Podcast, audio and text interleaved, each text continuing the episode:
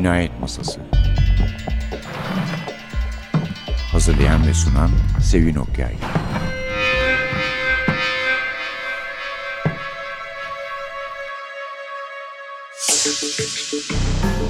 Merhaba, NTV Radyo'nun Cinayet Masası programına hoş geldiniz.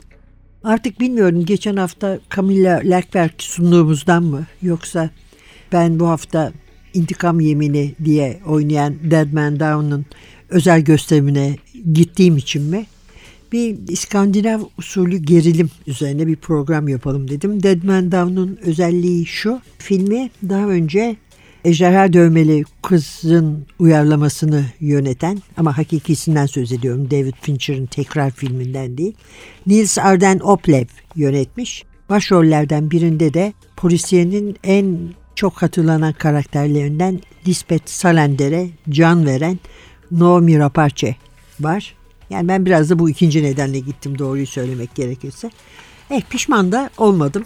Eski usul bir polisiye aksiyon olarak biraz eski Fransız filmlerini hatırlatan, hani şu Alain Delon'lu falan polisiyeler vardır ya, iyi bir filmdi yani. Dolayısıyla Rapace'ye, ona bağlı olarak Salender'e hayranlığımız aklımıza geldi. Martin Beck'i andık ve dedim ki hadi bu haftada bir İskandinav usulü gerilim yapalım. Biliyorsunuz İskandinav polisiyeleri şu son zamanlarda özellikle çok büyük bir yükseliş içinde, rağbet arttı. Hatta İngilizler bile 2-3 yıl önce şakalaşıyorlardı, artık biz satamayacağız diye İngiliz polisiye yazarları. Dükkanlarda hep İskandinavların, İsveçlilerin daha çok kitapları var diye. Bu yıllar önce bu itibar önce şeyle başlamıştı. İsveç'te bir karı kocanın kahramanlarıyla Maj Sjöwall ve Per Wahlö'den oluşan iki kişilik bir ekip gazeteciler. Hemen hemen bütün İskandinav yazarlar gibi sosyal durumla ilgililer, sol görüşlüler, hakkaniyet ve adalete önem veriyorlar. Onlarla başladı. Ondan sonra yıllar sonra Stieg Larsson geldi, Ejderha Dövmeli Kız'la. İşte onun 3 kitabı ile hakikaten doruk noktasına yükseldi. Önce İskandinav yönetmenlerin filmleriyle 3 kitapta beyaz perdeye aktarıldı. Arkadan David Fincher bir tane film yaptı. Aynı yani Ejderha Dövmeli Kız'ın ikinci defa uyarlanmasını gerçekleştirdi. Ama ondan sonra da arkası kesilmedi. Pek çok yazar polisiyelerle ülkeleri dışına çıktılar. Avrupa'ya, Amerika'ya uzandılar. Hatta televizyon dizisi yapıldı bunlardan. Kim bu yazarlar? Önce İsveçleri sayalım. Karin Artegen, Oke Edwardsen, Kerstin Ekman, Stieg Larsson, Asa Larsson, Camilla Läckberg, Henning Mankel, Hakan Nesser, Sjöwall Wahlöö, Johan Theodin, Helena Tursten ve Leif G.V. Persson. Bunlar İsveçliler, Norveçliler, Karin Fossum, Anne Holt, Jo Nesbø diye okunması gerektiği söylenmişti bize. Biz uzun süre Jo Nesbø diye gittikten sonra, ve bir tane de İzlandalı ki o da bugünkü yazarlarımızdan biri, Arnaldur Indriðason. Aslında içimde o da biraz daha farklı okunuyormuş gibi bir şüphe var ama. Ve gelelim müfettişlere. Martin Beck, Mikael Blomqvist, Rebecca Martinsson, Konrad Seyer, Erlandur Svanson, Kurt Wallander, Van Veteren, Erik Winter ve Evert Backstrom. Bu müfettişler. Kısa bir aradan sonra Martin Beck'le karşınıza geliyoruz.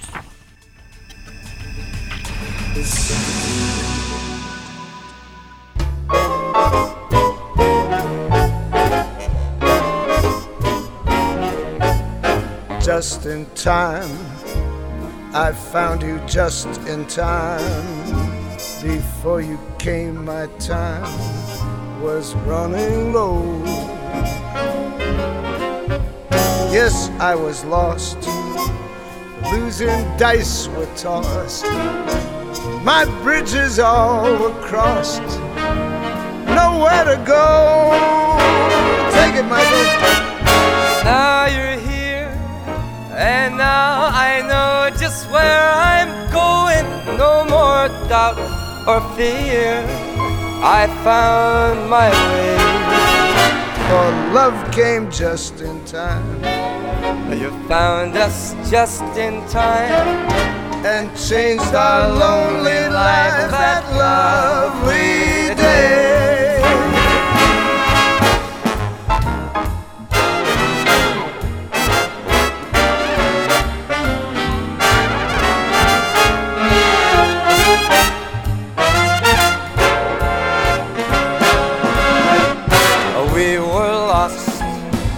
The losing dice were tossed, our bridges all were crossed, nowhere to go.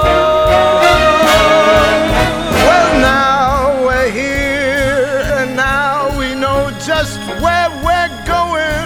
No more doubt or fear, we've found our way. For love came just in time. We found you just in time and changed our lonely lives that lovely day. Changed our lonely lives that lovely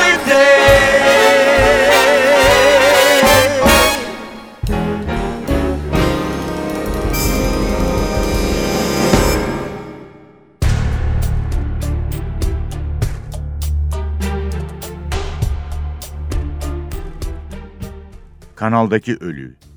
Başka neresi var? Birkaç santim uzaklıkta, duvarın ötesinde başkaları bulunurken mi? Bölme. Ne dedin? Bölmenin ötesinde, duvarın değil. Ya, diye şaşkınca mırıldandı Ahlberg. 6 mil sonunda Martin Beck şöyle dedi. Katilin çok yakınında başkaları olduğuna göre, kurbanını bağırmaktan alıkoyması gerekirdi. İyi ama nasıl alıkoyabilirdi? Uzun süre uğraştıracak bir iş değil mi bu? Martin Beck ses çıkarmadı. Her biri o basit döşeli küçük kamerayı düşünmekteydi. Bu görüntüyü kafalarının içinden söküp atamıyorlardı. İkisi de umarsızlığın verdiği duyguları paylaşıyor, eli kolu bağlı kalmanın acısını çekiyorlardı. Ceplerinden sigara çıkarıp sessizce içtiler. Ulricehamn'a vardıklarında Stockholmlu dedektif dedi ki, yaraların bazısını öldükten ya da bayıldıktan sonra almış olabilir. Otopsi raporunda bu görüşü doğrular biçimde bir takım ifadeler vardı. Ahlberg baş salladı. Her ikisi de konuşmaya gerek duymadan böylesi bir düşüncenin kafalarına daha uygun düştüğünü bilmekteydiler. Jönköping'de kahve içmek için bir kafeteryada konakladılar. Martin Beck, kahvenin bünyesiyle olan her zamanki uyuşmazlığına karşın üstüne çöken miskinliği az da olsa giderdiğini sezinledi. Grana'ya geldiklerinde Ahlberg, son birkaç saattir ikisinin de kafasını kurcalayan şeyi açığa vurdu. Bu kadını tanımıyoruz. Martin Beck belirsiz ama güzel görünümden gözlerini ayırmaksızın karşılık verdi. Hayır, tanımıyoruz.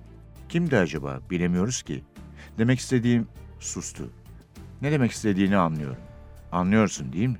Nasıl yaşardı, nasıl davranırdı, ne tür insanlarla dostluk kurardı? Bu gibi şeyler işte. Evet. Gerçekleri dile getirmişti. Gerçi dalga kıran üstündeki kadın bir ad, bir adres ve bir iş kazanmıştı. Ne var ki bundan ötesi yoktu. Şu teknikçiler bir şey bulurlar mı dersin? Umut etmekte yarar vardır. Ahlberg ona kaçamak bir bakış attı. Hayır, tumturaklı deyimler onları açmazdı. Teknik rapor A7 numaralı kameranın cinayet yeri olduğuna ilişkin tahminlerine karşı çıkmasın, onları boşlukta sallanır durumda bırakmasın yeterliydi. Lincoln'lü kadının bu gemiyle yaptığı son yolculuktan bu yana, Diana kanal üzerinde 24 gezi tamamlamıştı. Kameranın bir o kadar temizlenmiş olacağı anlamına gelirdi bu. Yani yatak örtüleri, havlular ve orada bulunmuş olan diğer şeyler tekrar tekrar yıkanarak bir zaman için taşıdıkları özellikleri yitirmişlerdi.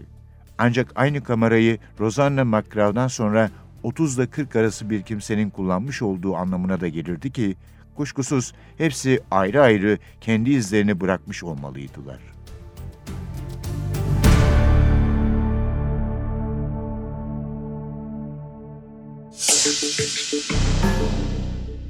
Martin Beck dedik, Maj Sjöwall ve Per Wahlöö'nün, İsveçli gazeteci yazar karı kocanın kahramanı.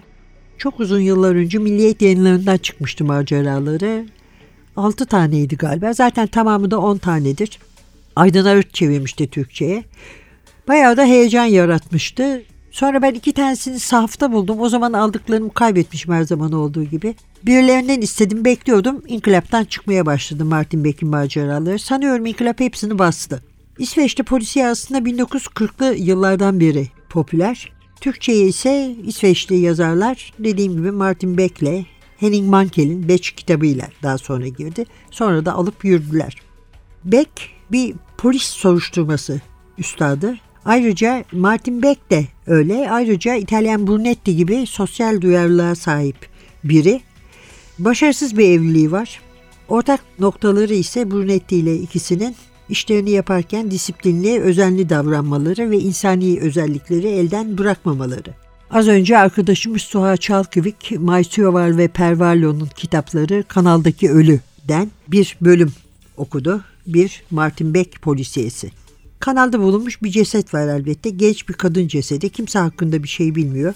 Soruşturma ilerledikçe Martin Beck cesedin bulunduğu taşra kenti Motala'daki meslektaşı ile bir araya geliyor. Gunnar Ahlberg. Bir de adının Roseanne Mcgrove olduğu anlaşılan ve elbette Amerikalı olan kızın memleketi Nebraska'dan Amerikalı dedektif komiser Kafka ile. Evet, Kafka, doğru duydunuz.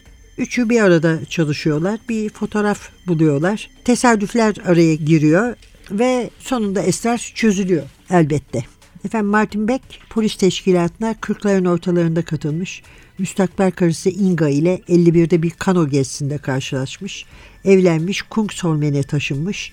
Karısına tahammül etmekte zorluk çekiyor. Mutsuz bir evlilikleri var. Ama bir şey yapmak istemiyor çünkü kızıyla oğlu büyümüş ama düzenli de bozma yanlısı değil. 4 elle işine sarılıyor bunun doğal bir sonucu olarak. Eğer okumadınızsa Martin Beck'in herhangi bir kitabını, bu yıllarca bizim aramızda bayağı bir hediye konusu ve heyecan konusu olmuştur. Size tavsiye ederim. Umarım İnkılap Aka kitapları hala piyasadadır.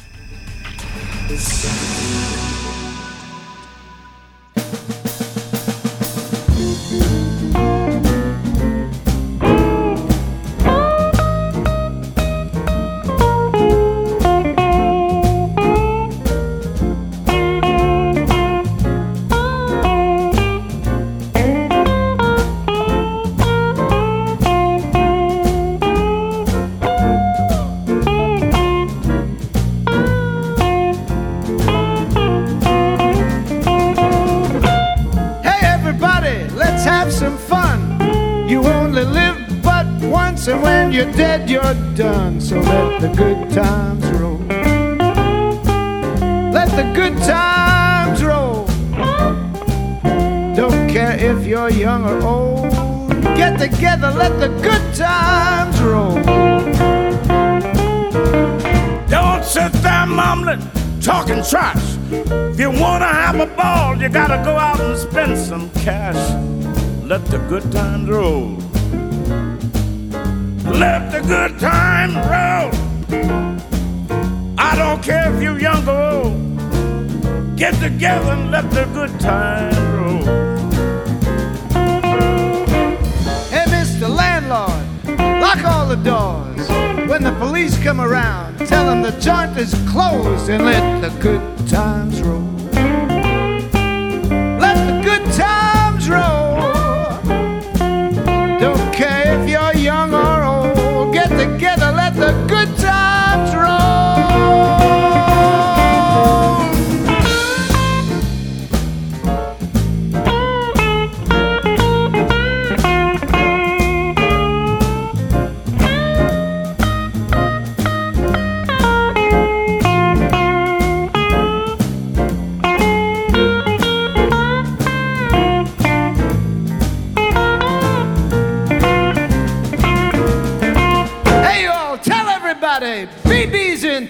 I got $1.25. I'm just ran the clown. And don't let nobody play him cheap. I got 50 cents more that I'm gonna keep. So let the good times roll. Let the good times roll. I don't care if you're young or old. Get together, let the good times roll. No matter whether it's rain or weather, bird to stick together. So get yourself under control. Get out there and get together and let the good times roll. No, I don't care if you're young or old. Get together, let the good times roll.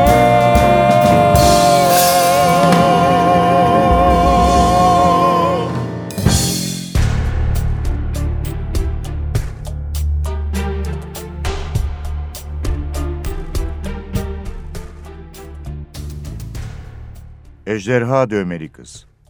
3. parmak. Ortada kesin bir model yok. Cinayetler değişik biçimlerde işlenmiş ve katil kendini tanımlayan belirgin bir işaret bırakmamış. Ama bazı şeyler birçok olayda tekrar ediyor. Hayvan, ateş, tecavüz ve senin dediğin gibi kutsal kitapta işaret edilen şeylerin parodisi.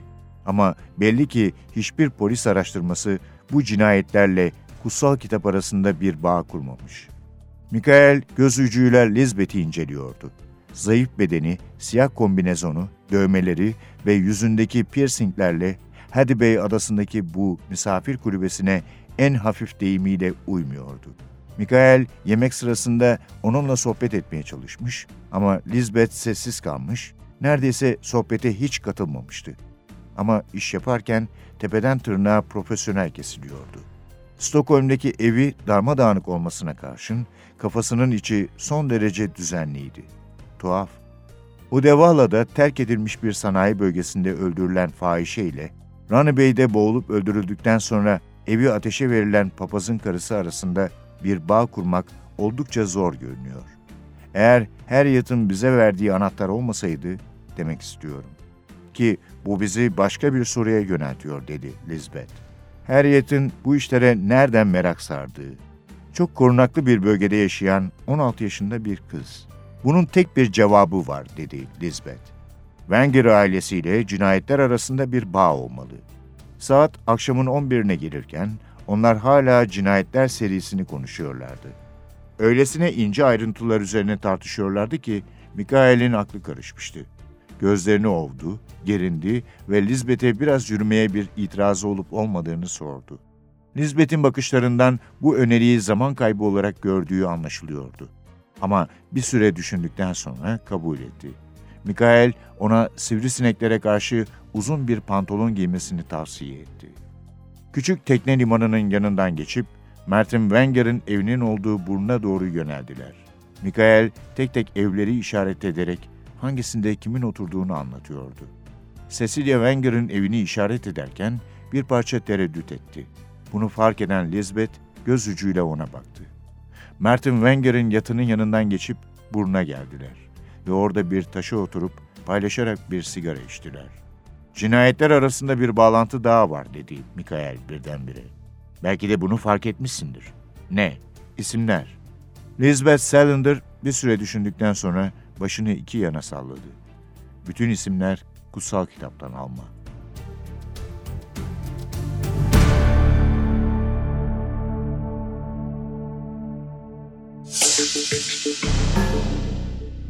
Evet, geldik Lisbeth'e, daha doğrusu Stieg Larsson'a. Stieg Larsson elbette bu Ejderha Dövmeli Kız'la başlayan diziyle gönüllere taht kurdu diyebiliriz. Aslında orijinal adı kadınlardan nefret eden adam anlamına geliyor. Men som hatar kvinnor diye, ama İngilizcesini böyle uygun bulmuşlar. Bizce de biliyorsunuz Türkçe'de nelere uygun bulunan çeviri isimler vardır. Onun için normal karşılıyoruz. Bundan sonra gelen kitaplarda ateşle oynayan kız ve arı kovanına çomak sokan kızdı. Gerçekten de her ne kadar esas kahramanı Blomqvist gibi görünse de ve Mikael Blomqvist işte böyle boylu boslu, kumral, yakışıklı ve çapkın bir arkadaşımız olsa da aynı zamanda gazeteci olsa ve pek hoşa giden bir şahıs olarak teberrüz etse de yani bu kitapların esas kahramanı Lisbeth Salander'dir. Blomqvist bir derginin ortaklarından biri. Burada başına bir iş geliyor. O yüzden bir kasabaya sığınmayı tercih ediyor. Orada da ülkesinin en büyük sanayici ailelerinden birinin başındaki aile reisi olan şahısla karşılaşıyor. Adam ondan hayatını yazmasını istiyor. Blomqvist bu arada Lisbeth'le tanışmış. Onlar da Blomqvist'in başına gelen işin bir komplo sonucu olduğunu düşündükleri için onu araştırıyorlar. Ve böylece gidiyor. Larsson tıpkı Beck'in yazarları, yaratıcıları, aslında İsveçli ve hatta İskandinav polisiye yazarlarının çoğu gibi siyasi görüşünü ve toplumsal eleştirisini hiç esirgemeyen biridir. Düpedüz kapitalizme karşı bir kitaptır Ejderha Dövmeli Kız. Aynı zamanda tıpkı Henning Mankel gibi genel eleştiri hedefleri arasında ırkçılar ve faşistler de yer alır Larsson'un. Ömrünün büyük kısmını İsveç'teki Nazi sempatizanının örgütlerle savaşarak geçirdiği için birlikte yaşadığı mimar Gabrielson ile hem sürekli tehdit altında kaldılar hem de evlenemediler çünkü bunun için resmi muamele yapmaları gerekiyordu. Adresleri bilinsin istemediler, her an bir saldırı bekledikleri için. Bu yüzden de Larsson öldükten sonra pek ilgisi olmayan ailesi kitaplar üzerinde hak iddia etti ve Gabrielson ortak hayatlarının büyük kısmını oluşturan kitaplardan hemen hemen hiçbir şey alamadı. Buna karşılık onun da henüz bilgisayarda olan, dışarı çıkmamış, bir bitmemiş aynı zamanda kitabı elinde tuttuğu söyleniyor Gabrielson'un. Efendim, gelelim Lisbeth'e. Lisbeth, Noomi Rapace'nin de büyük bir başarıyla canlandırdığı sıra dışı bir karakter. Yetimhanelerde, manevi aileler yanında büyümüş. Bir süre çocuk psikiyatri hastanesinde kalmış. Şiddete yatkın, duygusal açıdan birilerine açılmamaya yeminli, dünyaya kapılarını kapatmış biri. 25 yaşında diken saçlı Lisbeth, sıska aynı zamanda, burnu kaşı küpeli, her tarafı delik deşik ve dövmelerle süslü. Öte yandan sistem ona geri zekalılığı yakıştırsa da bir matematik dahisi, fotoğrafik hafızası var ve dünyanın en iyi bilgisayar hackerlarından biri. Kurallara kulak asmayan, tahmin edeceğiniz gibi, ve çok kuvvetli bir karakter.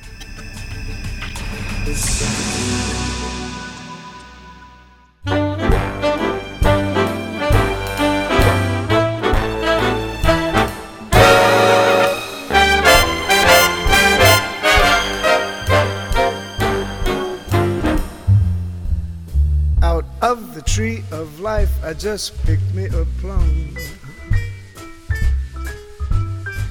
You came along and everything started to hum. Still it's a real good bet, the best is yet to come. The best is yet to come, babe, won't it be fine?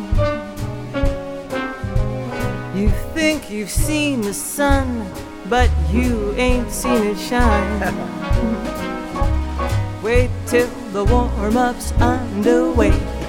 Wait till our lips have met. Wait till you see that sunshine day. You ain't seen nothing yet. The best is yet to come, and babe, won't that be fine? The best is yet to come. The best is yet to come, come the day you're mine. Come the day you're mine, I'm gonna teach you to fly. We've only tasted the wine, we're gonna drain the cup dry. Wait till your charms are right for these arms to surround. Sure nobody you didn't do no. You think you've flown before, but you ain't left the ground. Wait till you're locked in my embrace. Wait till I draw you near. Wait till you see that sunshine place. Ain't nothing like it here. The best is yet to come, Tony, won't it be fine? Anna, the best is yet to come, come the day you're mine. Go! All right.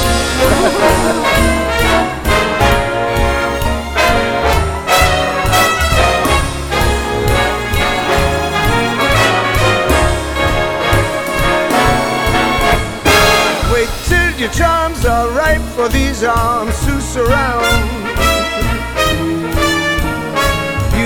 You've flown before, but you ain't left the ground.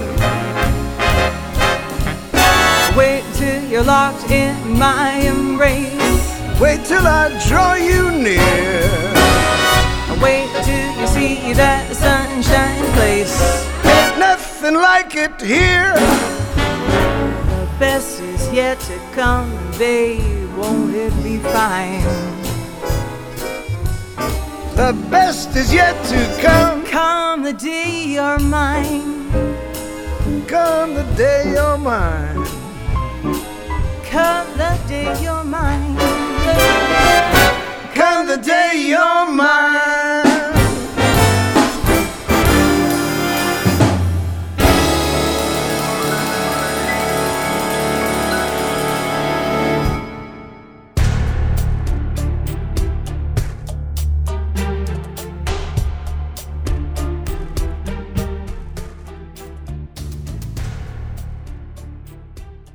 Sesler. Gudda Gurum plakları ne kadar ediyor? Neden sordunuz? Kış ortasında kalkıp bu soğuk memlekete geldiğinize göre sizin için epey değerli demektir. Kaç para ediyor? Bir plağın değeri ne kadar? Satmak isterseniz açık artırmaya çıkarıyorsunuz. İsterseniz internetten satıyorsunuz. Kaça satılacağı hiç belli değil. Ama bir tahmininiz vardır. Tahminen kaça gider? Bilemem. Ölümünden hemen önce Gudlagur'la görüştünüz mü? Henry Wapshot duraladı. Evet dedi sonunda. Bulduğumuz notta yazan 18.30 buluşma saatiniz miydi? Bu ölümünden önceki gündü. Odasında oturduk ve kısaca görüştük. Hangi konuda? Plakları konusunda. Ne konuştunuz? Uzun zamandır elinde başka plak var mı öğrenmek istiyordum. Kendi koleksiyonumda ve birkaç başka koleksiyoncuda bulunanların dünyadaki tek örnekler olup olmadığını merak ediyordum. Nedense cevap vermedi.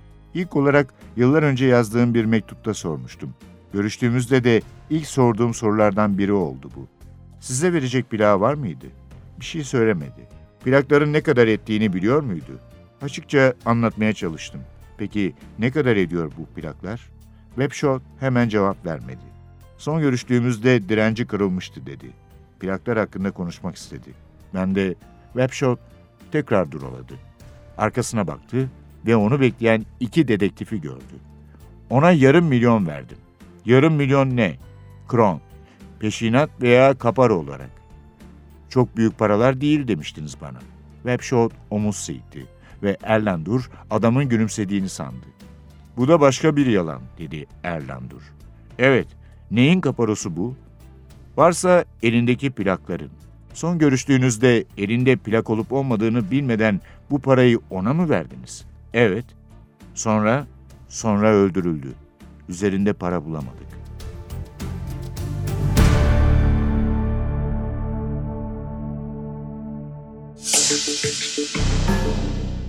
Suha Çalkıvik bir önceki bölümün başında bize Ejderha Dövmeli Kız'dan bir bölüm okumuştu. Şimdi az önce de Arnaldur Indriðason'un Sesler adlı kitabından bir bölüm okudu. Dediğimiz gibi Sjöwall, Pervalü, onlardan sonra Stieg Larsson, onun arkasından Henning Mankel, Camilla Läckberg, Jo Nesbø, Hakan Nesser ve şimdi de en son aslında karşımıza çıkan Arnaldur Indriðason, İzlandalı yazar, sabık gazeteci. Çoğunun zaten gazetecilikle bir ilgisi var. Larsson da dahil buna. Depresif bir dedektifi var. Erlandur Swanson diye. Sinemaya uyarlanacaktı. David Gordon Green'in yöneteceği söyleniyordu. Şimdiye kadar bir şey çıkmadı ama bir ilk uyarlama var.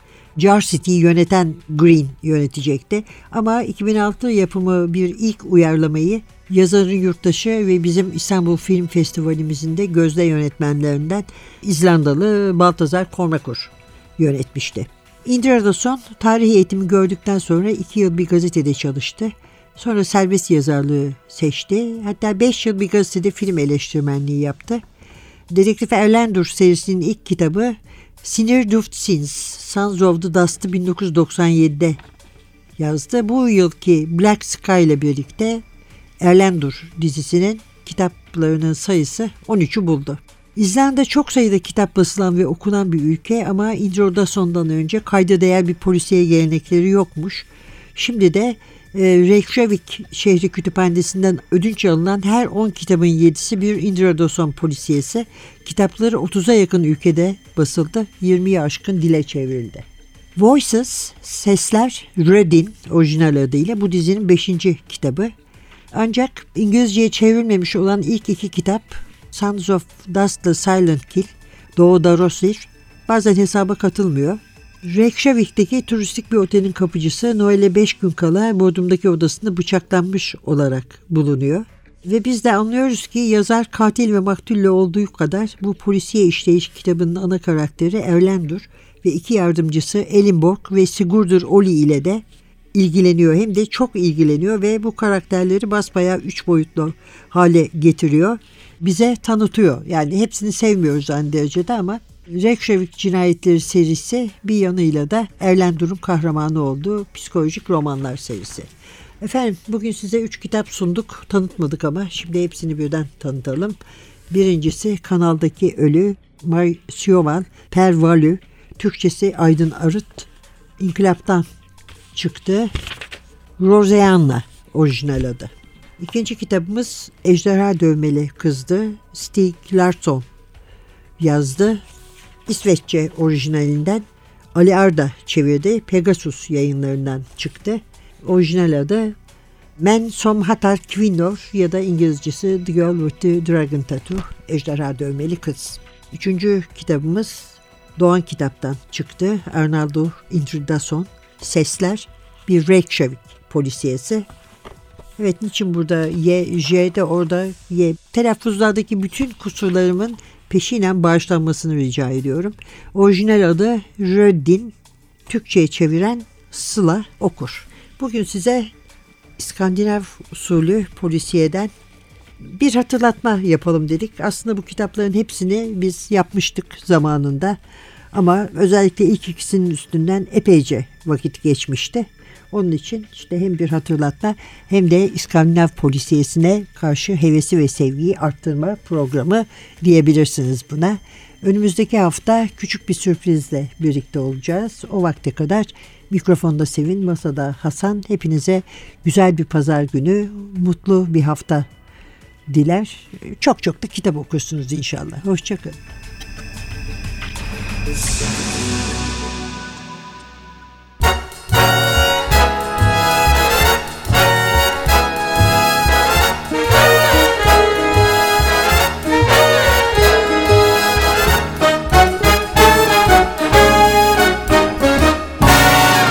Come on along and listen to the lullaby of Broadway, the hipper and ballyhoo, the lullaby of Broadway.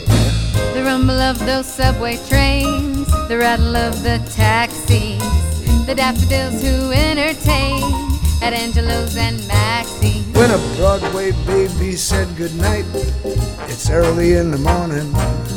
Manhattan babies didn't sleep tight until the dawn. Good night, baby. Good night. The milkman's on his way. Sleep tight, babies. Sleep tight. Let's call it a day. Hey, come on along and listen to the lullaby of Broadway. Ba-dee-ba, ba-dee-ba, ba-dee-ba, ba-dee-ba.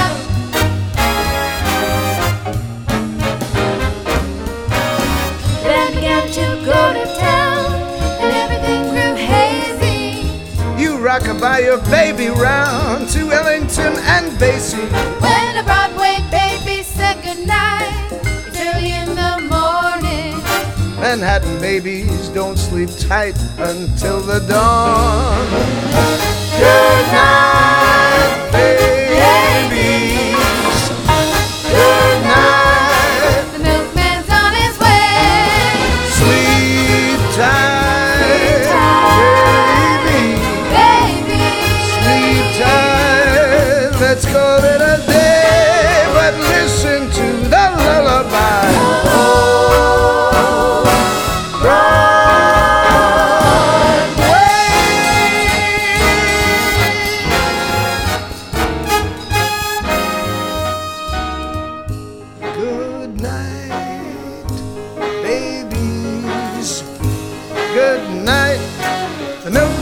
on his way. Sleep tight, baby. Sleep tight. Let's call it a day, but listen to that lullaby. Oh,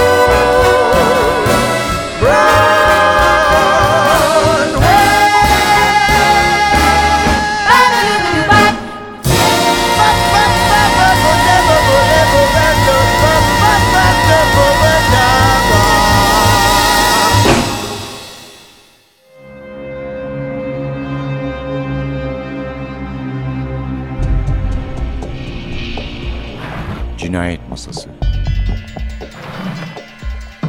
Hazırlayan ve sunan Sevin Okyay.